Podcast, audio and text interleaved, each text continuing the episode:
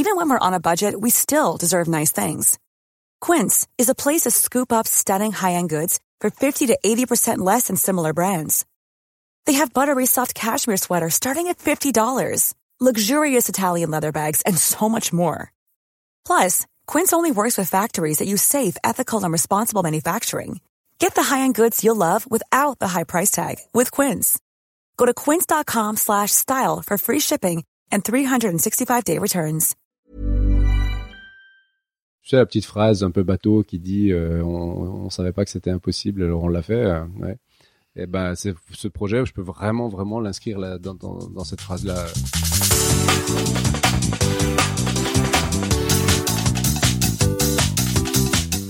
Bonjour à tous et bienvenue sur Sens Créatif, le podcast qui explore les motivations et les stratégies des artistes de l'image. Je m'appelle Jérémy Kleiss, je suis illustrateur à Paris et vous pouvez me suivre sur Instagram at Jérémy Kleiss. Ce podcast est sponsorisé par Creative Pep Talk, le podcast de mon ami Andy G. Pizza. Creative Pep Talk aide les créatifs à développer un travail épanouissant artistiquement et florissant professionnellement. Comme vous le savez, je suis un grand fan de ce podcast. Je dis souvent d'ailleurs que la moitié des choses que j'ai appris et développées au fur et à mesure de ma carrière, je le dois à Creative Pep Talk. Quoi de mieux que de travailler en apprenant quelque chose en même temps? Hmm? Tout ce qu'il vous suffit de faire, c'est de mettre vos écouteurs et d'écouter. Même pas besoin de lire. En plus, c'est gratuit. Andy est quelqu'un de généreux, de passionné et jamais à court d'idées. Son but est d'aider les créatifs à surmonter les obstacles qui les empêchent d'avancer. Alors, si vous pensez que vous pourriez bénéficier de quelques conseils, mettez ce podcast sur pause et allez vous abonner au sien. Allez, allez-y. Abonnez-vous à Creative Pep Talk. Abonnez-vous, vous, vous, vous, vous. Aujourd'hui, laissez-moi vous présenter mon ami Michael Terra. Tour à tour, dessinateur de BD, illustrateur, photographe, graphiste et surtout réalisateur de films, Michael est un talentueux touche-à-tout, curieux de tout. Mais ce qui l'anime, c'est son désir de raconter des histoires. Et quoi de mieux que le cinéma pour réussir cela? C'est d'ailleurs majoritairement sur sa casquette de réalisateur que nous nous focaliserons aujourd'hui. Pour la petite histoire, c'est au détour de son second court-métrage en 2016 que Michael et moi nous nous sommes rencontrés. Ce dernier m'avait approché pour illustrer le générique de fin de son excellent film Le goût des choux de Bruxelles. Et ce fut un véritable plaisir car Michael m'avait fait à 100% confiance. Et ça, ça donne des ailes. L'occasion pour lui et moi d'apprendre à se connaître, collaborer et surtout travailler aux côtés de quelqu'un d'inspirant qui se donne vraiment les moyens d'y arriver. Un excellent souvenir. Et si ça vous intéresse, le générique est visible sur Vimeo. Je mettrai le lien dans les notes de cet épisode, donc n'hésitez pas à aller y jeter un petit coup d'œil. Le goût des choux de Bruxelles, un film belge me direz-vous? Eh bien non. Michael est suisse. Dans cet épisode, je vous invite à découvrir comment un garçon issu de la chaux de fond entreprend des études en horlogerie pour se tourner vers la bande dessinée et bien des années plus tard, déménager à Paris et se focaliser sur ce qui lui paraissait hors d'atteinte à l'époque, la réalisation de films. Son rêve Réaliser un long métrage. Et il planche déjà dessus d'ailleurs. Mais avant d'en arriver là, le chemin n'a pas toujours été facile, car Michael a dû faire ses preuves. On discute de son parcours, de l'énergie des débuts, de l'importance de s'entourer des bonnes personnes et même de sa vie de famille. Le tout saupoudré de petites anecdotes personnelles. Sans plus attendre, voici donc ma discussion avec Michael Terra. Bonne écoute. Merci Michael d'être présent sur ce podcast. Ça me fait super plaisir d'être avec toi aujourd'hui. Merci pour l'invitation. Euh, je suis très content parce que tu as un profil un peu différent de mes autres invités. C'est-à-dire que toi, en fait, tu es complètement multicasquette. Tu es euh, réalisateur de films, photographe, dessinateur de BD, illustrateur, photographe, j'en passe et des meilleurs. Et euh, T'as dit deux fois photographe. j'ai dit deux fois photographe, Euh, désolé. Euh, et puis je sais aussi que tu n'es pas que ça aussi, tu es aussi euh, père de famille, tu as deux enfants, je sais pour te connaître un petit peu que c'est quelque chose qui est relativement important pour toi, pour un peu discuter de tout ça. Donc merci beaucoup d'être avec moi aujourd'hui. Avec plaisir. Alors la première question que je pose à tous mes invités, c'est qu'est-ce qui te motive à sortir du lit le matin? ce, qui, ce qui me motive, je sais pas, je suis pas, je suis pas au clair tous les matins. Euh, ce qui m'y oblige, c'est mes enfants. Ça, c'est, ça, c'est une réalité. Écoute, j'ai, j'ai, j'ai, j'ai, j'ai- j'ai quand même la, la grande chance. Et non, je vais pas utiliser ce mot-là parce que c'est pas une chance. J'ai, j'ai, j'ai choisi de faire un métier euh, que j'aime vraiment. Euh, je me suis donné les moyens pour ça. Ça a pris du temps.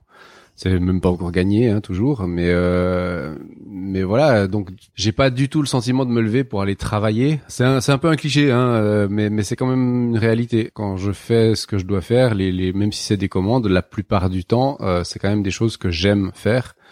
Et donc du coup à partir de là c'est pas trop compliqué de après ça dépend hein il y a pas non plus euh, c'est pas c'est pas un monde merveilleux de de, de bisounours mais euh, mais globalement, euh, non, oui, euh, j'ai du, du plaisir à me lever le matin pour faire ce que ce que ce que j'aime. et je, je, je, pourrais pas envisager autrement aujourd'hui ma vie, dans le sens où se lever pour faire quelque chose qui ne soit que alimentaire, pour moi, c'est une hérésie totale. Je, je, je, je sais même pas comment font les gens qui, qui, qui le font. Après, je, je juge pas. Hein. Il y, y, en a plein qui, qui ont pas le choix, etc. Bien entendu, mais mais euh, en, en, ce qui me concerne, c'est vraiment euh, c'est fondamental. C'est quelque chose que tu peux pas envisager. Je peux pas envisager de revenir en arrière. Non, j'ai travaillé en entreprise, j'ai eu euh, j'ai eu des patrons à l'époque, etc. Et c'est quelque chose que je pourrais plus. Tu faisais quoi avant? Ah, j'ai fait du design horloger, j'ai une formation, donc je dessinais des montres, et avant ça encore, et ça c'est il y a, y a, longtemps, mais j'étais bijoutier joaillier. Ah ouais?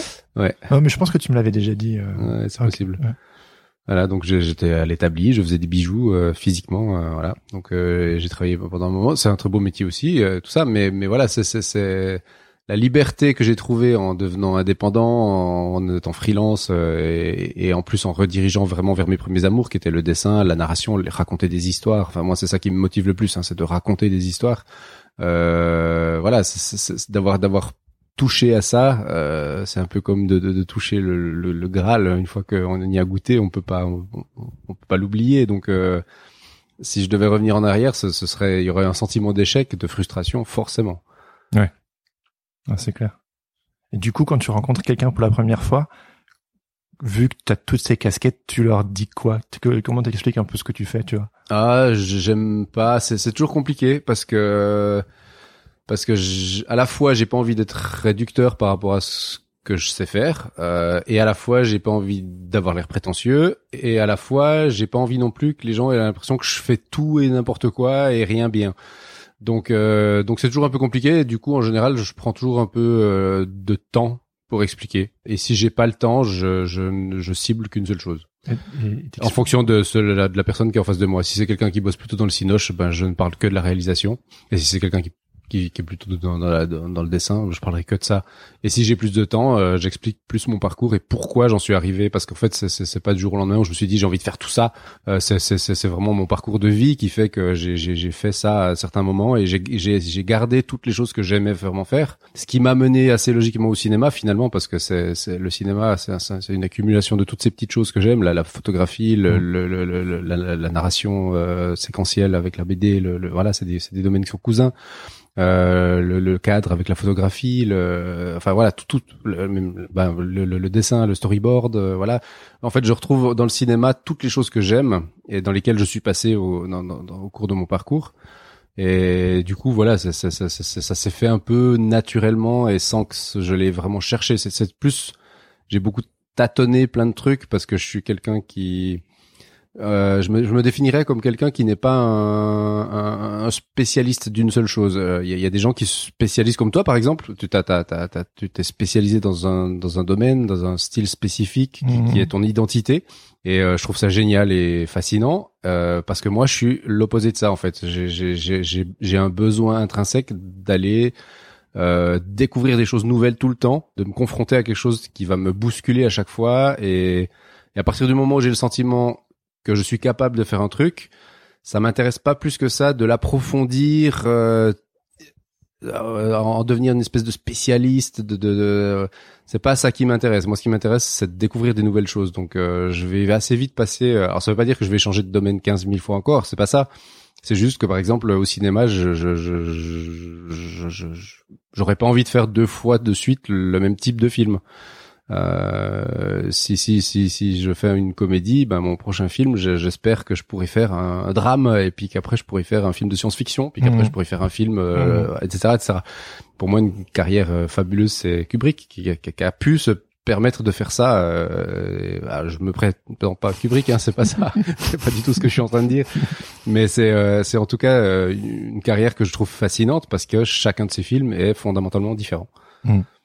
Et ça a toujours été pour toi ce besoin intrinsèque de de toucher à tout, de découvrir des nouvelles choses. Genre quand t'étais petit, t'étais déjà comme ça?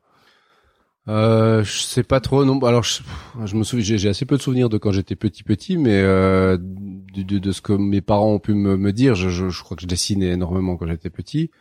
Euh, après, je pense que mon, je pense vraiment que ça, c'est, c'est quand même pas mal lié à mon parcours. Euh... On peut en parler justement, genre euh, comment t'es passé l'une chose à l'autre, qu'est-ce qui t'a amené à aujourd'hui euh? Ouais, alors euh, moi, moi, au départ, moi, j'ai, j'ai, je voulais, mon premier désir, c'était de devenir dessinateur de bande dessinée.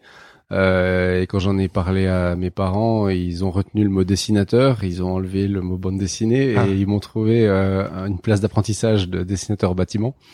Et c'est autre chose. c'est autre chose.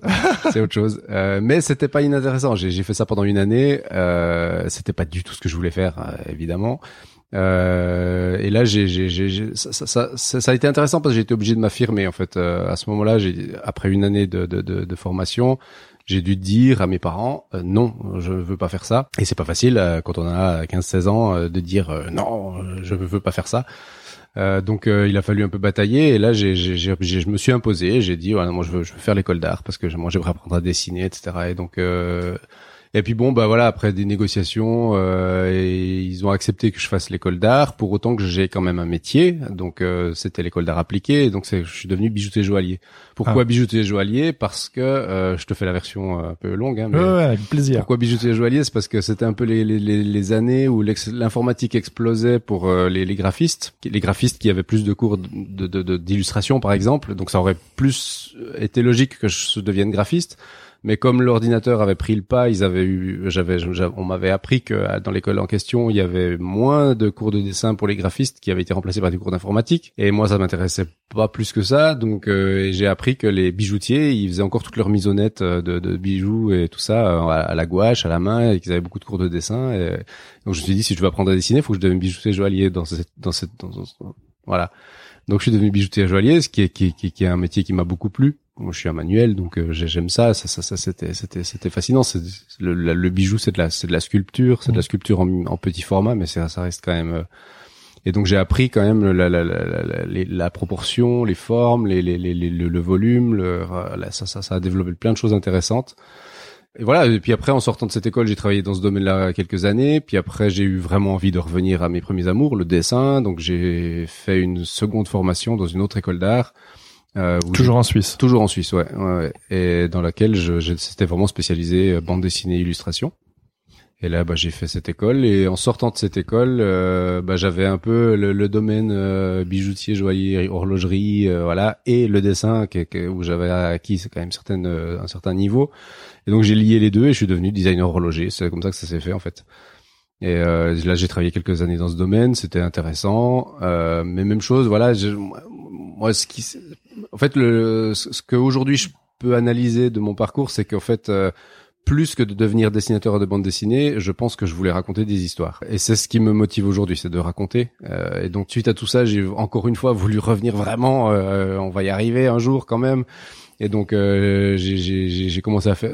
en fait, je m'étais mis à 50%. J'ai gardé la, moitié de mon temps pour développer mes projets personnels en BD en l'occurrence j'ai gagné une bourse pour venir à Paris, à la, à la Cité internationale des arts. Et donc euh, ça, ça a été ce qui m'a permis de mettre le pied à l'étrier. Ça, ça m'a lancé. Je suis venu à Paris avec une bourse, forcément ça aide, euh, même si c'était pas des grosses sommes, mais bon, du coup c'est quand même euh, un temps spécifique mis pour ça à part. Et à partir de ce moment-là, c'est là que je, me suis vraiment lancé en, en, en indépendant et que j'ai fait quasiment plus que du dessin soit de l'illustration, soit de la BD, soit etc. Ce qui venait. Après j'ai fait, j'ai pris encore quelques petits mandats de de design horloger parce que ça, ça c'était quand même mieux payé. mais euh, mais voilà, c'est en gros le parcours. Euh, comment je suis en arrivé là. À pied bon oui. Alors euh, comment je suis arrivé encore au cinéma, c'est en arrivant à Paris. je travaillais avec des scénaristes. j'avais pas le, la légitimité de d'écrire des scénarios moi-même. J'avais pas eu de formation à ce niveau-là, et ça me frustrait terriblement. Et j'ai fait une formation de scénariste pour le cinéma en arrivant à Paris et cette formation a été hyper importante parce que ça m'a désacralisé le milieu du cinéma que je mettais sur un piédestal, un truc, une espèce de truc intouchable que que, que des gens très très intelligents plus que moi euh, faisaient dans les grandes villes. Moi, je suis né dans une petite ville, je fond euh, en Suisse, euh, une ville de montagne. Enfin voilà, c'est c'est c'est pas le Enfin, je sais pas, c'est pas le genre d'endroit où quand on est là, on se dit, ah, je vais devenir un grand réalisateur. en tout cas, moi pas. Voilà, j'avais, pas cette cette ambition-là à ce moment-là. Je, je pouvais pas y rêver ça. Et puis là, de, de, de, de, graviter pendant une année pendant cette formation avec des gens qui faisaient des courts métrages, qui, qui, qui, qui travaillaient, qui essayaient de faire euh, percer dans, dans ce domaine, je me suis dit bah ouais, mais en fait, euh, c'est comme n'importe quel autre domaine, c'est accessible et, euh, et pourquoi pas moi? Et donc j'ai commencé à écrire des, des, des courts métrages et puis chemin faisant, voilà, j'ai réalisé mes, mon premier film, mon deuxième film, etc. Donc en, si je me trompe pas, en 2013, tu sors l'héritage. Exactement. Et euh, en 2016, euh, le goût des choses de Bruxelles. C'est ça. Quel regard tu portes sur euh, l'héritage, cette période, cette époque? Ah, C'était une période particulière, bah, pour plein de raisons à la fois personnelles et professionnelles. Euh, disons, en fait, ça, ça fait un peu de façon particulière. Euh, j'ai rencontré pendant la, ma formation de, de scénariste euh, une personne qui s'appelle Adeline Monzier, qui à ce moment-là, pendant qu'on faisait la formation ensemble, euh, elle, elle, elle, travaillait dans le dans la distribution cinéma. On est devenus amis et après cette formation, elle m'a recontacté quelques mois après. Je me souviens plus trop des, des des délais exacts, mais bon, bref, elle m'a recontacté en me disant voilà, j'ai monté une boîte de prod est-ce que ça t'intéresse de qu'on produise ton premier court métrage et, en fait elle s'était mise en association avec une autre personne et euh, elles avaient envie de, de, de, de produire quelque chose euh, avec quelqu'un qui avait un univers qui, qui pouvait apporter peut-être quelque chose d'un peu frais, on va dire. C'est comme ça qu'elles me l'ont présenté en tout cas. Elles voulaient pas aller chercher des gens à la Fémis pour avoir des films très franco-français, un peu fémis, euh, avec une identité très voilà. Et mon parcours, justement, un peu hors norme, un peu BD, machin, truc, euh, ça, ça, ça, ça, les a intéressés. Elles m'ont proposé de, de... Et, euh, et, là, je leur ai envoyé quelques quelques scénarios que j'avais dans mes tiroirs parce qu'en fait, euh, sa, sa collaboratrice euh, Isabelle, elle, elle connaît, je la connaissais pas du tout et elle savait pas trop ce que je faisais, donc je leur ai fait lire des choses. Et en fait, elles ont dans dans le lot de ce que j'avais envoyé, il y avait l'héritage, euh, mon premier film. Et en fait, assez rapidement, elles m'ont dit ah mais ce, ce, ce scénario il nous, il nous, parle, il nous intéresse, donc euh, on aimerait bien partir là-dessus. Et en fait, la particularité, c'est que ce scénario, je l'avais écrit euh, pendant les cours de scénario, un peu comme un exercice euh, que, que, que, pas une seconde, tu imagines que tu vas le réaliser un jour, donc sans limite en fait. Euh, et, et, quand elles m'ont dit ça, tout à coup, je l'ai relu avec une, une optique de devoir faire ce qui était écrit. Et là, je me suis dit, mais on, c'est pas possible. Enfin, il va falloir qu'on boive un café et qu'on discute un peu parce que. Et en fait, je pense que autant elle que moi, personne, on, avait vraiment conscience de ce que c'était ce scénario et de ce que ça représentait. Et tant mieux, parce qu'en fait, on a pu le faire grâce à ça. Tu sais la petite phrase un peu bateau qui dit, euh, on, on savait pas que c'était impossible, alors on l'a fait. Euh, ouais. Et eh ben, c'est ce projet, je peux vraiment, vraiment l'inscrire là dans, dans, dans, cette phrase-là, euh, parce que sur le papier, c'était un projet infaisable, c'est un, un, projet infinançable, c'était un, euh, il ça aurait demandé, je sais pas combien de centaines de milliers d'euros, et on l'a fait avec euh, avec un peu d'argent, mais pas pas du tout suffisamment pour pouvoir faire un projet comme ça. Mais par contre, euh, ouais, ce, projet, il, est, il est, il est particulier pour moi parce qu'il est, je, le trouve plein de défauts. Euh, rétrospectivement, il est, c'est pas un projet qui est complètement abouti, évidemment, mais c'est un projet qui a une énergie euh, de dingue que je je suis pas sûr que j'aurais encore cette énergie aujourd'hui pour pouvoir faire un truc du euh, premier G quoi. Exactement, l'énergie du premier film. C'est vraiment euh, et qui m'a permis de déplacer des montagnes, d'aller de, de, de réunir une équipe de fous furieux sur une motivation incroyable que j'avais à ce moment-là. Et, euh, et je, je, sais que j'ai réussi à entraîner les gens avec moi parce que j'étais j'étais animé par ce, ce truc de d'y de, d'y arriver quoi. Et, euh, et, voilà donc à ce niveau-là c'était c'était c'était assez fascinant. Après sur un plan de vue plus personnel c'était une période particulière parce que euh, il y avait des gros changements dans ma vie. J'étais en train de divorcer. Euh, et du coup ça faisait ça faisait un changement à la fois professionnel, à la fois personnel, à la fois il y a c'était un espèce de grand bouleversement euh, ces années-là. donc c'était c'était intéressant. Et puis voilà, après, euh, il y, a, y, a, comme, comme je viens de le dire, il y a, y a plein de choses que je referai pas la même chose, mais il a le mérite d'exister. Ouais. Euh, quand on quand on essayait de le financer, je me souviens de- de- de- d'un d'un financeur dont je tairai le nom, euh, qui nous avait dit, euh, mais de toute façon, on va pas vous aider financièrement à faire ce projet parce que de toute façon, ce projet ne verra pas le jour. C'est impossible, vous y arriverez pas. Et euh, ouais, c'était c'était c'était. Je, je, pense que ce monsieur, je pourrais presque le, le remercier aujourd'hui parce que ça, moi, ce genre de petites phrases, ça, ça a plutôt tendance à, à me motiver que que, que l'effet inverse en fait. J'ai plutôt envie de lui dire, bah tu vas voir. euh, Ouais, c'est ça, ouais, ouais. Prouvé. vi- Virgule, connard. voilà. Ouais. C'est le, le, le, le challenge qui te, qui, qui te motive, quoi, au final, quoi. Ouais, ouais, ouais, peut-être. Ouais, il y a, il y a de ça. Ouais, c'est possible. Et euh, juste après que ton film est sorti, euh, je, me sens, je me souviens, il me semble que tu avais mentionné que tu avais mis beaucoup de temps à t'en remettre. Genre euh, du de ce premier, bah, ça a dû te demander une énergie de dingue.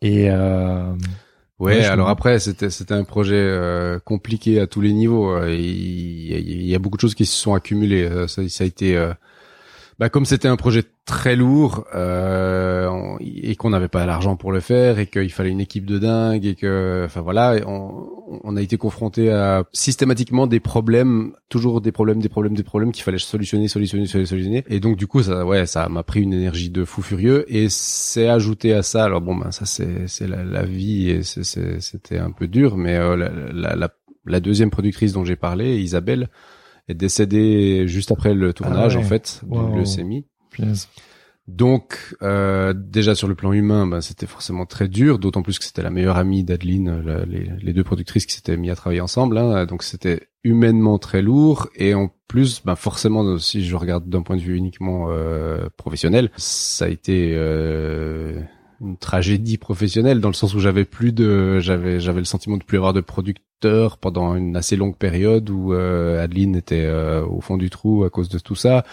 Et puis, puis, puis, puis, enfin voilà, ça, ça, ça a été, ça a créé un, une espèce de vide comme ça. euh, donc c'était, c'était dur, c'était, c'était très dur. C'était une période euh, sévère, ouais. Donc j'étais, j'étais arrivé au bout du film, ouais, j'étais physiquement euh, très, très, très, très fatigué. Je tombé malade et tout ça. Mais bon, euh, rien d'exceptionnel. Hein, c'est pas, c'est, c'est- c'est- je pense que ça arrive assez souvent quand on fait des projets très lourds comme ça. euh, et qui sont euh, portés à bout de bras parce qu'ils sont pas soutenus par des, des instances euh, financières, etc. Enfin, qui, qui, qui, qui, qui, qui aident à porter tout ça, quoi.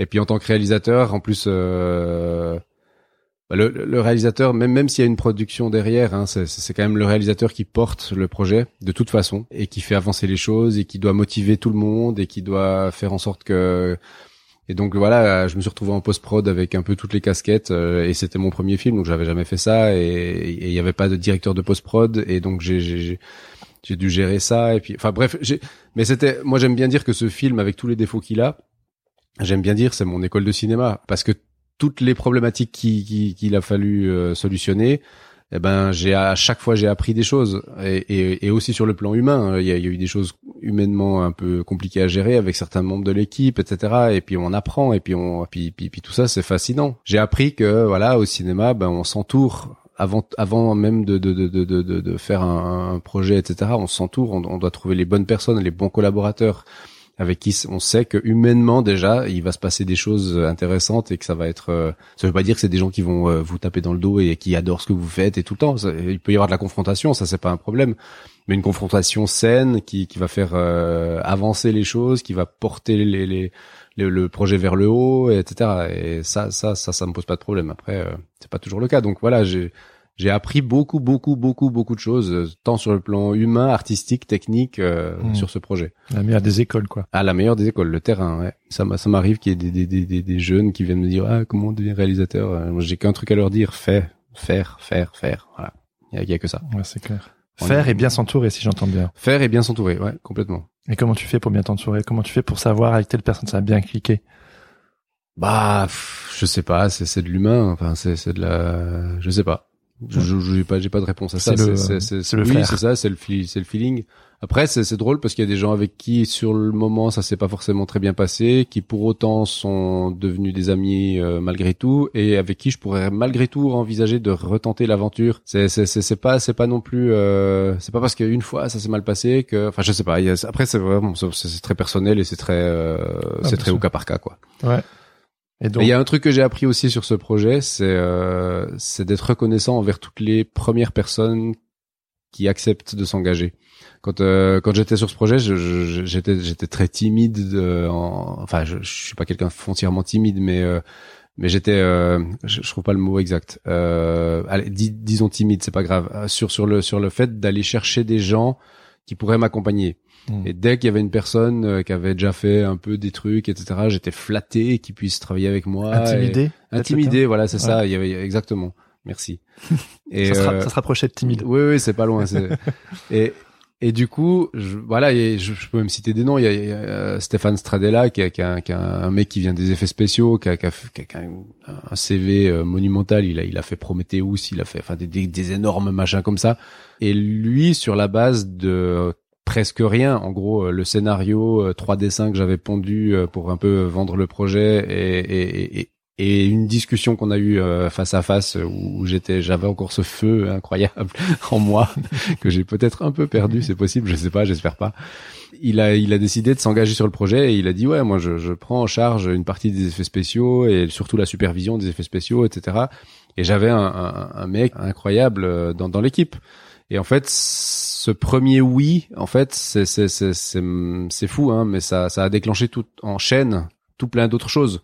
Parce que une fois que lui qui est très reconnu dans son dans le domaine dans lequel il travaille euh, a dit oui ça rassure euh, un autre qui etc hein, et de, de fil en aiguille on arrive à j'ai réussi à réunir une équipe incroyable autour de moi qui n'avait jamais fait de film. Enfin c'était c'était fou quoi. J'avais si je, je, comptais les années d'expérience des gens qui travaillaient avec moi sur ce projet, c'était c'était monumental. Pour, la petite anecdote que je que je trouve quand même phénoménale, le le, le, preneur de son euh, sur le tournage, la, le, euh, ouais, enfin pas plus que le preneur de son, l'ingé son, euh, il avait travaillé avec euh, Sergio Leone sur Il est une fois en Amérique. Waouh, Ouais, trop fort. c'est merveilleux, non? Ah ouais, ça fait trop une bonne histoire, quoi. Bah ouais, il était perchman, euh, voilà, il était jeune et tout ça. Et tu l'as trouvé ici à Paris? Ouais, ouais, ouais, mais de, justement de, de, de, de fil en aiguille, en, en étant dans le réseau, en parlant, en discutant, en passant des coups de fil, en cherchant, et tout à coup, on m'a, je sais même plus qui me l'avait présenté, mais enfin quelqu'un me dit, ah, essaye de téléphoner à telle personne, et, et je l'appelle et il dit oui, et il, il était sur le tournage et c'était un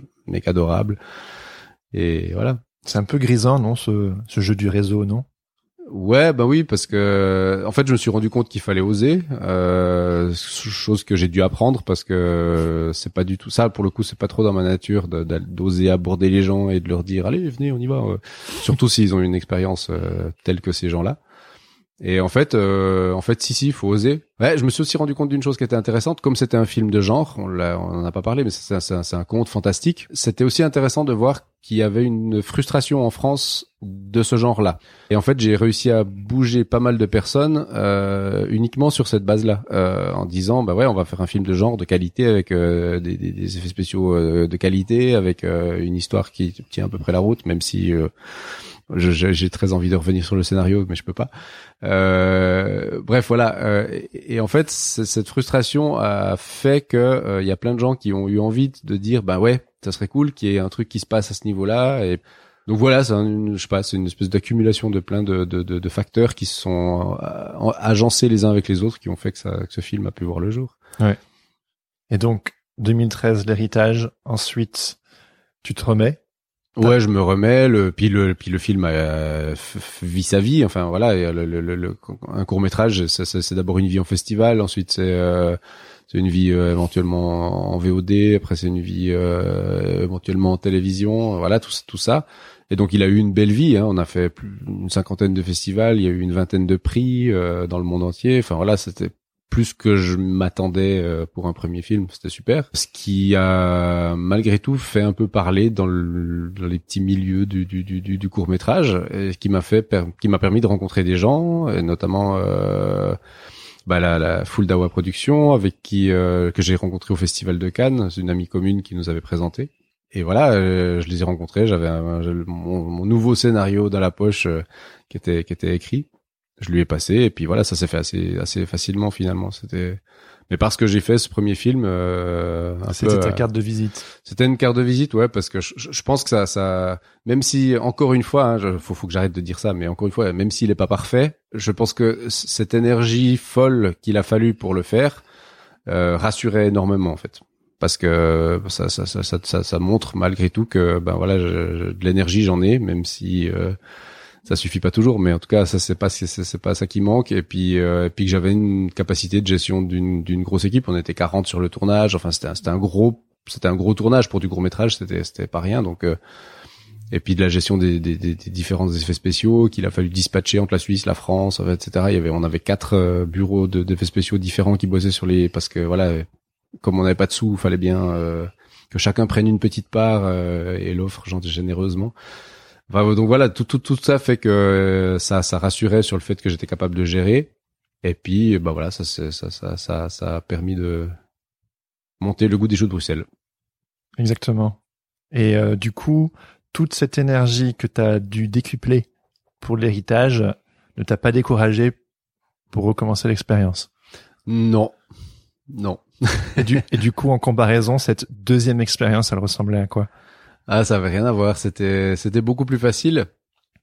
Euh, c'était plus facile parce que parce que ben déjà c'était un projet qui était euh, je, je veux pas dire mieux produit parce que le Black Rabbit Film qui avait produit l'héritage était ils ont fait un super boulot mais euh, c'était plus facile à produire parce que alors déjà c'était pas un film de genre donc c'est c'est c'est quand même plus facile à, produire en France on a on a on a rapidement eu euh, mais là aussi je pense que voilà j'avais déjà fait quelque chose donc euh, je suis plus dans dans la position du, du mec complètement inconnu euh, qui qui débarque. Donc on a eu une région euh, ensuite on a eu euh, une un préachat de France 3 et puis euh, enfin voilà tout tout ça fait que ben du coup on avait un peu d'argent et puis après on a eu un peu d'aide de- du CNC puis euh, bref ce qui fait que déjà il y avait il y avait plus d'argent que pour le premier alors que c'est un film qui coûtait moins cher. Puis après ben voilà humainement il y a eu zéro problème euh, avec l'équipe sur le tournage. C'était un tournage de rêve. Enfin Ah ouais je- ah ouais, ouais, j'ai un souvenir merveilleux de ce tournage qui s'est qui s'est passé euh, incroyablement bien avec euh, des, des, des, des comédiens, des, des, des, mais tout le monde. Enfin, pas- je parle pas que des comédiens, les même les les, les, les électros, les machinaux, tout le monde était tout le monde était à fond, tout le monde avait envie de bosser, tout le monde était. euh, je crois que tout le monde croyait en ce projet, donc ça ça, ça faisait super plaisir et puis c'était euh, c'était grisant. Puis voilà, très bonne ambiance de tournage, vraiment. On a tourné en plein été, on avait une magnifique maison avec une piscine, euh, on pouvait tous aller euh, dans la piscine le soir quand on avait terminé. euh, Ah, alors que l'héritage, on l'a tourné en plein hiver, il faisait zéro degré, on se les caillait, et puis ça, ça a peut-être contribué aussi au fait que c'était plus compliqué, hein, c'était plus, c'est un tournage plus dur, quoi. Donc, euh, mais ouais, c'était un, c'était un bonheur. Puis t'as pu bosser avec Jean-Luc Bidot. Jean-Luc Bidot, Joséphine de Rennes, euh, Pauline Lefebvre et Niki Naudet, donc euh, le quatuor euh, qui a qui a fait le film. Et c'était ouais là aussi euh, bonheur total. D'avoir des comédiens de cette trempe euh, qui qui finalement on est on est on, on fait pas des prises pour que ça joue juste, on fait des prises pour chercher comment on peut apporter le, le bon mot, bon endroit, le la, la meilleure intensité, un peu plus de colère, un peu moins de colère, etc. Enfin voilà, c'est c'est complètement autre chose. C'est Et tu disais tout à l'heure euh, que vous aviez plus de fonds, plus de, de ressources financières. J'imagine que c'est un gouffre Afrique de faire un, un court métrage. Et tu me corriges si je me trompe, mais il me semblait que tu m'avais dit, genre il y a quelques années, que tu avais touché genre euh, 50 balles ou un chèque que tu as, que encadré ou quelque chose comme ça. euh. Oui, oui, bah oui, non, bah c'est sûr. Euh, c'est pas avec le court métrage qu'on devient riche. Alors paradoxalement, c'est drôle parce que euh, j'ai eu un moment le sentiment d'être plus euh, contraint euh, sur le goût des jeux de Bruxelles alors qu'il y avait plus d'argent que sur euh, l'héritage. Parce qu'en fait, bah après c'est humain. Hein, euh, à partir du moment où on paye une personne pour faire un travail, à partir du moment où il est plus payé, ben, il dit bah ouais, mais euh, par rapport à ce que vous m'avez payé, j'ai donné ce que j'avais à donner.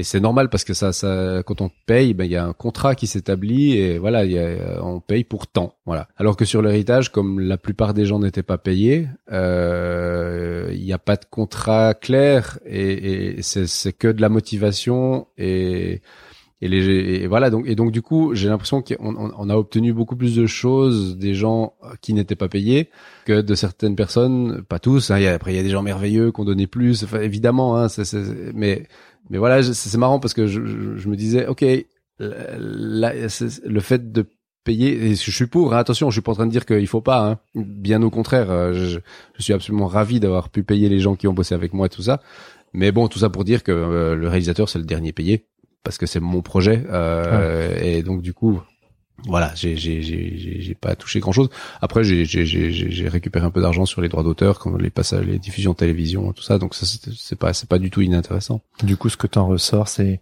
le plaisir d'avoir fait des films, c'est la gratification, c'est le un sentiment d'accomplissement, c'est Ouais, c'est même plus que ça. C'est c'est des cartes de visite. C'est tous les tous les, deux films ensemble font une jolie carte de visite qui m'ouvre des portes euh, vraiment intéressantes. En général, maintenant, quand si j'envoie un projet dans une boîte de prod et que j'accompagne le, le, le, projet de ces deux films, euh, je suis pris au sérieux. Hmm. Euh, les, les gens lisent mes projets. J'ai même des rendez-vous. Enfin voilà, ça, ça c'est et donc j'ai envie de dire que c'est ce qu'il fallait. C'était j'avais besoin de dire euh, voilà j'ai une certaine légitimité à faire ce métier euh, et, il fallait bien que je le prouve d'une façon ou d'une autre.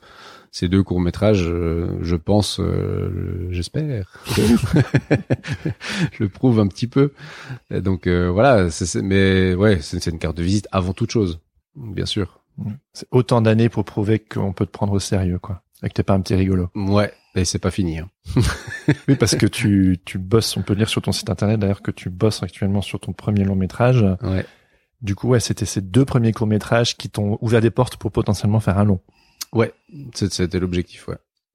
Et les, les, les, deux, les deux ont été pensés un petit peu dans, dans cette idée-là. Euh, même si je trouve que le court métrage c'est un format absolument génial et qu'il y a, y, a y a des choses fantastiques à faire, c'est tellement une antithèse de de de de, de de, de, de, de, la façon dont on peut gagner sa vie. Enfin, je veux dire, euh, c'est, euh, ça, ça marche pas le court métrage à ce niveau-là. Je crois qu'il y a certaines personnes qui arrivent à gagner un peu d'argent avec le court métrage en, en, produisant beaucoup, etc. Mais ça, ça reste, euh, ça reste rare. Puis moi, j'ai envie de raconter des, des, choses plus longues. Enfin voilà, c'est, c'est, un format. je me, je pense, je me, je me sens un petit peu restreint dans, dans le court métrage, mmh. malgré tout. J'ai, mmh. j'ai envie de raconter des choses en prenant plus de temps. J'ai l'impression qu'en court métrage, c'est peut-être une fausse impression d'ailleurs parce que j'ai vu des courts métrages d'une lenteur absolue et très beau. Mais je sais, pour le coup, je sais pas faire. Donc non, moi, je, je, suis très très impatient de passer au long. Ouais. Et c'est ce besoin de raconter plus de choses qui est ce petit côté de reviens-y. Parce que vu vu tout le boulot que ça demande et que allez, on y retourne, c'est parce que t'as encore plein de choses à raconter, quoi. Ah ouais, non, mais alors des choses à raconter, alors ça, je, ça, c'est, c'est pas un problème.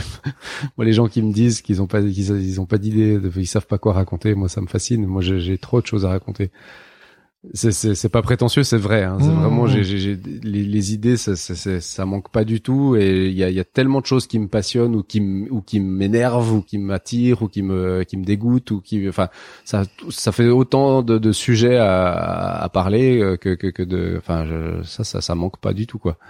Et vu qu'un film ou un long métrage, enfin un court métrage ou un long métrage, c'est potentiellement fastidieux, tu as l'occasion d'exprimer tout ça aussi avec l'illustration, la bande dessinée, de la photographie aussi? Est-ce que ça te permet de raconter d'autres choses mais de façon plus rapide?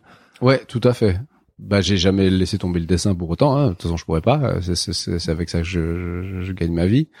Et oui, oui, bien sûr. Euh, bah, de toute façon, c'est des domaines qui sont cousins, mais complètement complémentaires pour moi. Euh, euh, y a, on peut faire des choses en bande dessinée qui serait très très très très très compliqué à faire euh, au cinéma, euh, sauf d'aller à Hollywood euh, avec des budgets faramineux. Terry Gilliam un ouais, Terry, Terry, Gilliam, c'est un, un, un, des réalisateurs que, que, que j'apprécie, bien sûr. Et, et voilà, faire faire des films comme il a fait, c'est c'est en France, je suis pas sûr que ce soit possible en fait.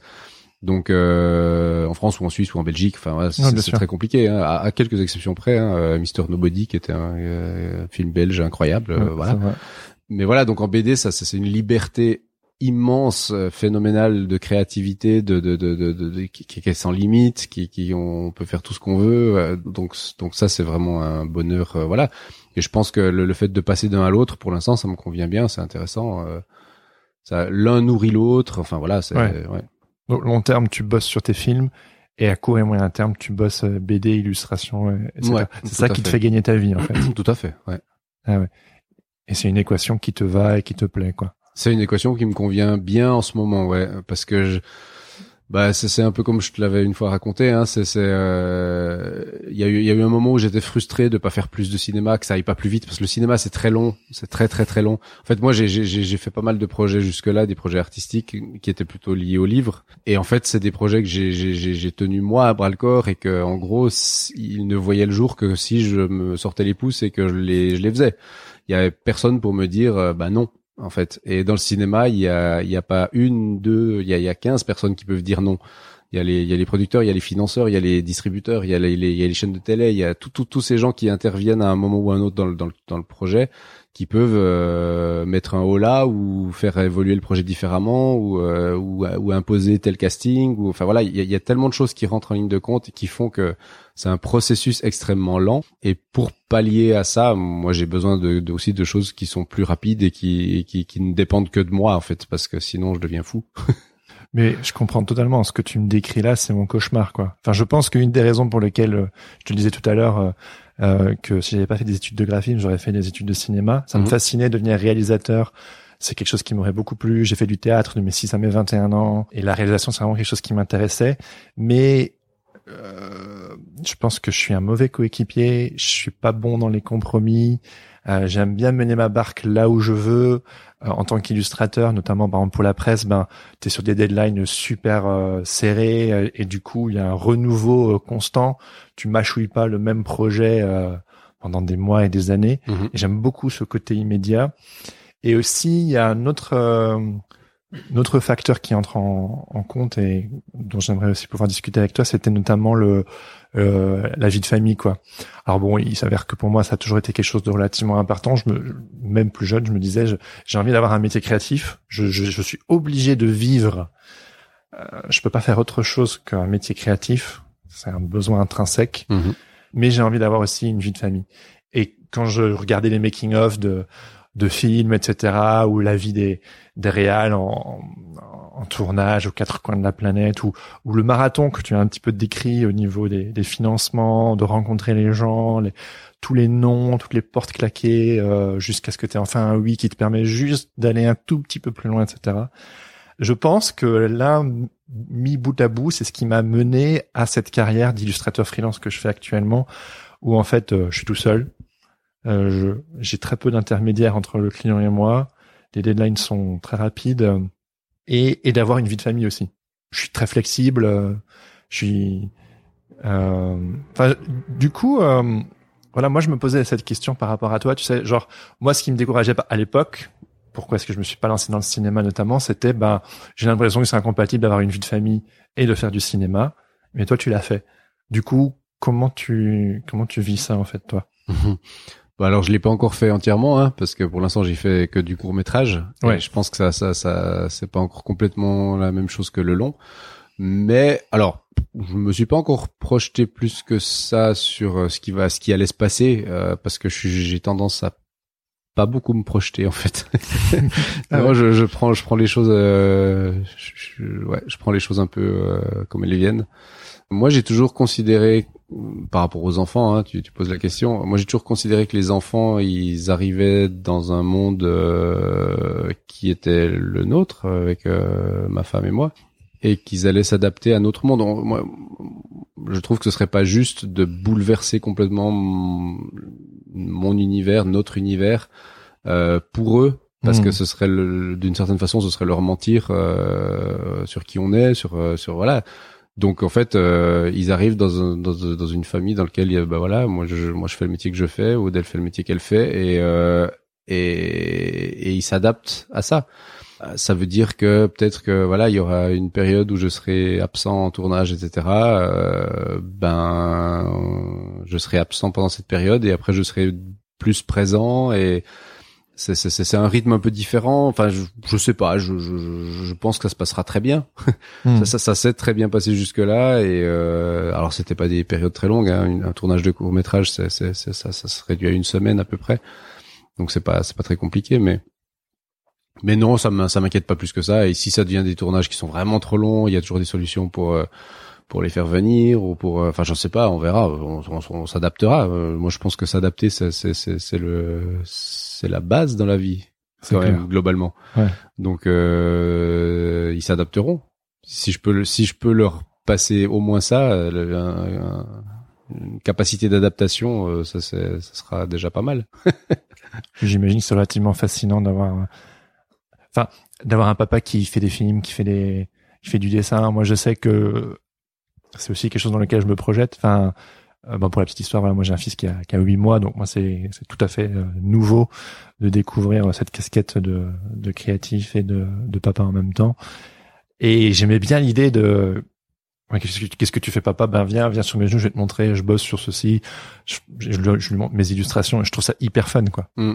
Ouais, alors moi, oui, hein, je te rejoins, et en même temps je me dis que ça c'est la vision du papa, euh, du papa. Qui, qui, qui, est fier et qui est fier et qui et qui fait un métier passion donc euh, donc euh, voilà euh, après c'est drôle je lisais il y a, ça fait déjà un moment mais ça m'avait marqué un interview de Zepp le dessinateur de Titeuf qui on lui avait posé à peu près la même question ah vos, vos, enfants doivent être fiers quand même le papa de Titeuf à la maison gna, gna, gna. Ouais, ouais.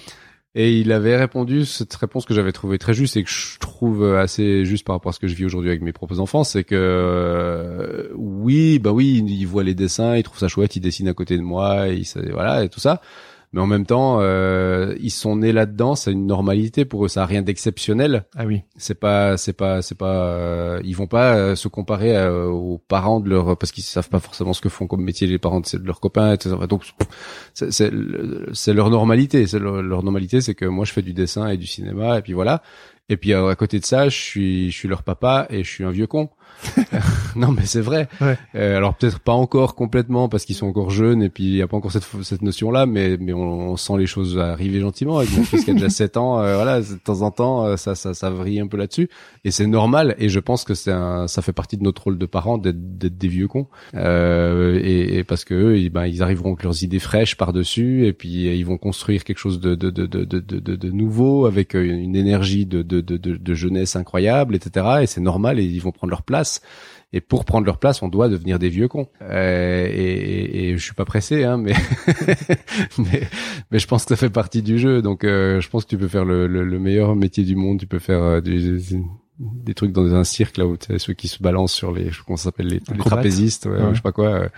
Tu, tu, resteras toujours un vieux con pour tes enfants parce que parce que de toute façon tu, tu dois les élever donc tu enfin voilà il y a tout ce truc là et en même temps j'ai une relation merveilleuse avec eux et je, je, je suis ravi puis j'espère que je serai un vieux con le plus tard possible et voilà mais mais bon ça ça me ça me, ça me fait pas forcément peur de devenir un vieux con quoi.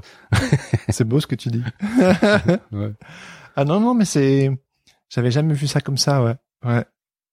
Bah, j'ai hâte de devenir un vieux con aussi alors. Oh, j'en suis au tout début mais euh... Ah ouais, ouais. Ouais, donc j'aime beaucoup ce que tu disais par rapport à, à la normalité en fait. Enfin, le fait que c'est normal pour eux. Mm -hmm. Je trouve ça génial. C'est une, enfin, de mon point de vue, c'est c'est une telle richesse de naître dans une famille où euh, on leur fait découvrir plein de trucs, où ils ont ils ont, ils ont accès à la culture, tout ça, euh, au dessin. Moi, je sais que c'est parce que je voyais des étoiles dans les yeux de mon père quand quand je dessinais, parce que lui aussi il dessinait beaucoup mm -hmm. quand j'étais petit. Moi, je sais que je, je crois, bon, c'est mon analyse, ça vaut ce que ça vaut, mais euh, mon père aimait beaucoup la bande dessinée. Il faisait des bandes dessinées lui-même, il dessinait. Et je pense que quand je me suis mis à dessiner, il, voilà, comme je disais, il avait des étoiles dans les yeux et, et je le rendais fier, je crois. Et donc, du coup, euh, bah, j'ai continué. Tu sais, cette sorte ouais. de reconnaissance paternelle ou quand tu sais que c'est complètement inconscient quand t'es petit, etc. Et Mm. peut-être que ça m'a presque pas quitté, tu sais, je me suis dit, et puis, moi, je suis pas quelqu'un de sportif du tout, je, euh, j'avais pas trop ces trucs euh, trop cool, euh, tu sais, quand, quand t'es, quand t'es enfant ou quand t'es, euh, ado, enfin, je sais pas trop quoi. Moi, mon seul super pouvoir, c'était le dessin, quoi. Mhm. Donc, je me suis dit, je vais aller jusqu'au bout. Mais c'est vrai que moi, la bande dessinée, bon, en Belgique, c'est très culturel, donc, euh, mais ça m'a été légué aussi un peu comme une sorte de normalité, en fait. Ouais. Et, euh, ouais, je trouve ça vachement cool, ouais. Après, il y a, y, a, y, a, y, a, il y, a, il y a mille histoires différentes en fonction de chaque personne. euh. Enfin, moi, je suis né dans une famille où euh, le, le dessin, c'était pas du tout, du tout, du tout, du tout euh, à l'ordre du jour. Enfin voilà, je, je, je- sais pas vraiment pourquoi j'ai commencé à aimer vraiment dessiner euh, et pourquoi je suis arrivé là-dessus, mais je suis le seul dans ma famille. Mon, mon, mon papa est comptable, mon frère est économiste. enfin voilà, ah ouais. c'est pas du T'es l'artiste de la famille.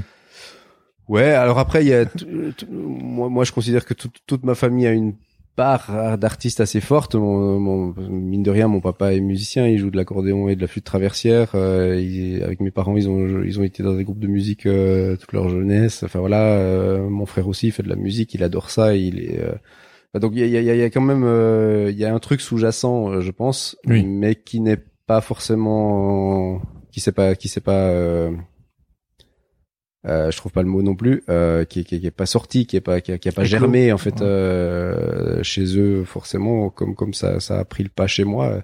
Moi ça c'est moi ça s'est imposé et je, très tôt, je, enfin je, je, je pouvais pas envisager de faire autre chose. Quand j'avais 6 ans et ça je m'en rappelle pour le coup, euh, je voulais devenir potier. Ah ouais. Parce qu'on était passé dans un village euh, dans le sud de la France ou je sais pas quoi, et j'avais vu un potier avec son tour euh, faire un, un, un, bol ou je sais pas quoi, enfin voilà et ce, ce, geste, cette espèce de, de, de, truc qui, qui naît sous ses doigts comme ça, qui se, qui se, qui, se, qui se modèle gentiment, ça m'avait fasciné, mais à un point, mais ça, ça, ça m'avait vraiment marqué. Et pendant des années, au grand désespoir de mon papa, je pense, euh, j'ai dit que je voulais devenir potier, mais ça m'a tenu genre de 6 ans à 10 ans ou 11 ans, euh, je voulais devenir potier. C'est un truc. Euh, puis bon, bah, après ça, c'est, je suis passé à autre chose, mais euh, mais c'était de, depuis très petit, vraiment le le le, le, le manuel, l'artistique euh, a, été un moteur pour moi, c'est clair et net. Pourquoi? J'en ai aucune idée. Ça, alors je peux pas dire.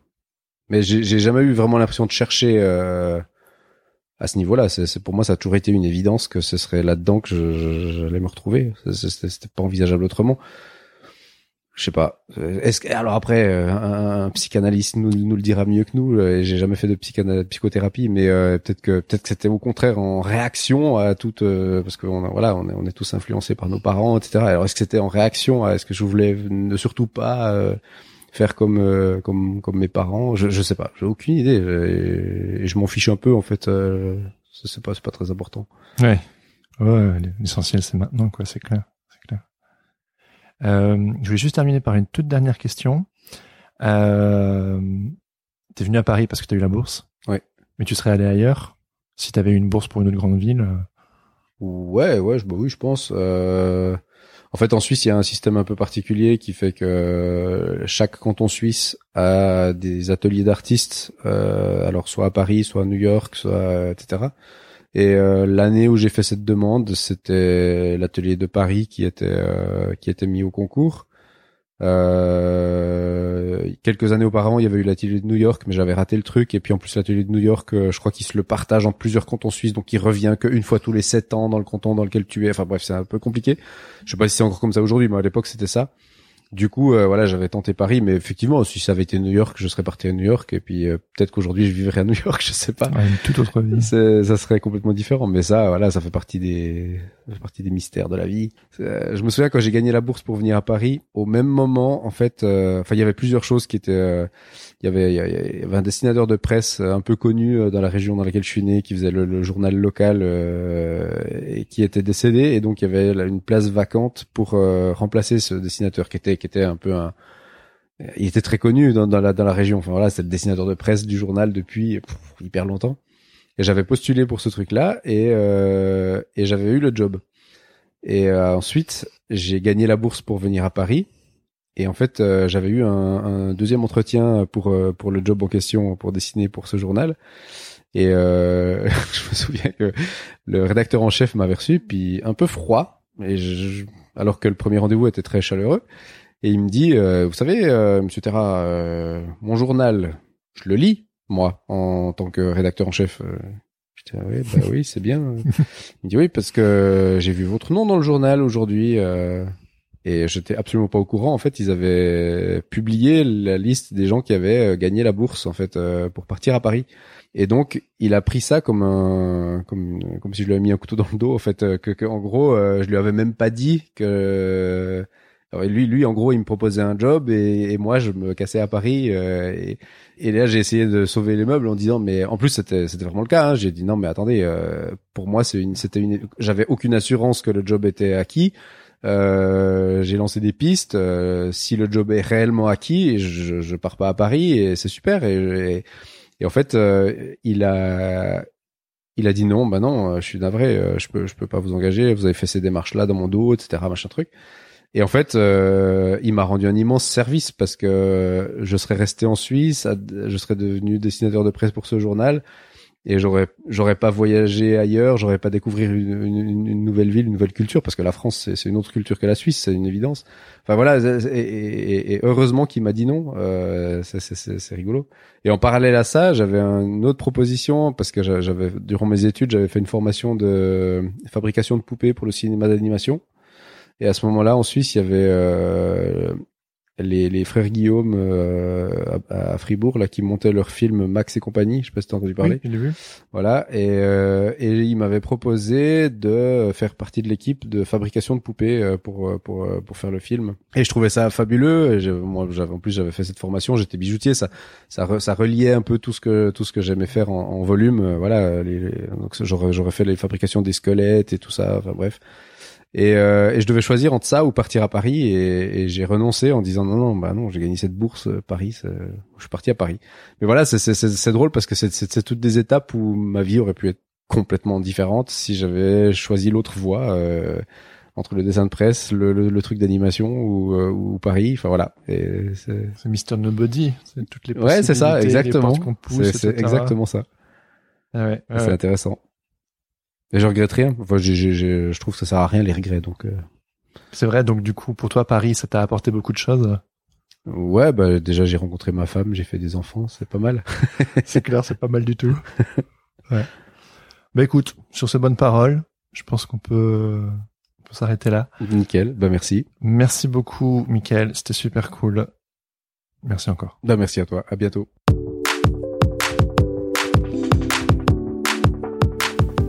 C'était ma discussion avec Michael Terra. J'espère que cela vous a plu. Moi en tout cas, j'étais ravi. Cela faisait un petit temps que l'on ne s'était plus vu, et c'était du coup l'occasion de reconnecter. Michael, merci encore à toi pour ton temps. Si le travail de Michael vous intéresse, n'hésitez pas à visiter son site internet qui fourmille de belles images, à visionner ses vidéos sur YouTube pour voir des extraits et des making-of de ses films, ou encore à le suivre sur les réseaux sociaux. Michael utilise majoritairement Facebook et Instagram. Merci également à mon ami Adrien Guy pour la musique du générique. N'hésitez pas à le suivre sur les réseaux sociaux at Adrien Guy Music ou sur sa page SoundCloud. Les liens dans les notes de cet épisode. Si vous aimeriez être tenu au courant des nouvelles actualités de ce podcast, je vous invite à me suivre sur les réseaux sociaux, à vous abonner sur Apple Podcast ou n'importe quelle autre application de podcast, à me laisser un avis sur iTunes, 5 étoiles de préférence, et à partager cet épisode avec vos amis. C'est ce qui permet au podcast de se faire connaître. Si vous avez des commentaires ou des réflexions ou juste pour dire bonjour, n'hésitez pas à m'écrire à jeremy at. Sur ce, je vous donne rendez-vous dans deux semaines. En attendant, bonne journée à tous et surtout, restez créatifs. Ciao ciao.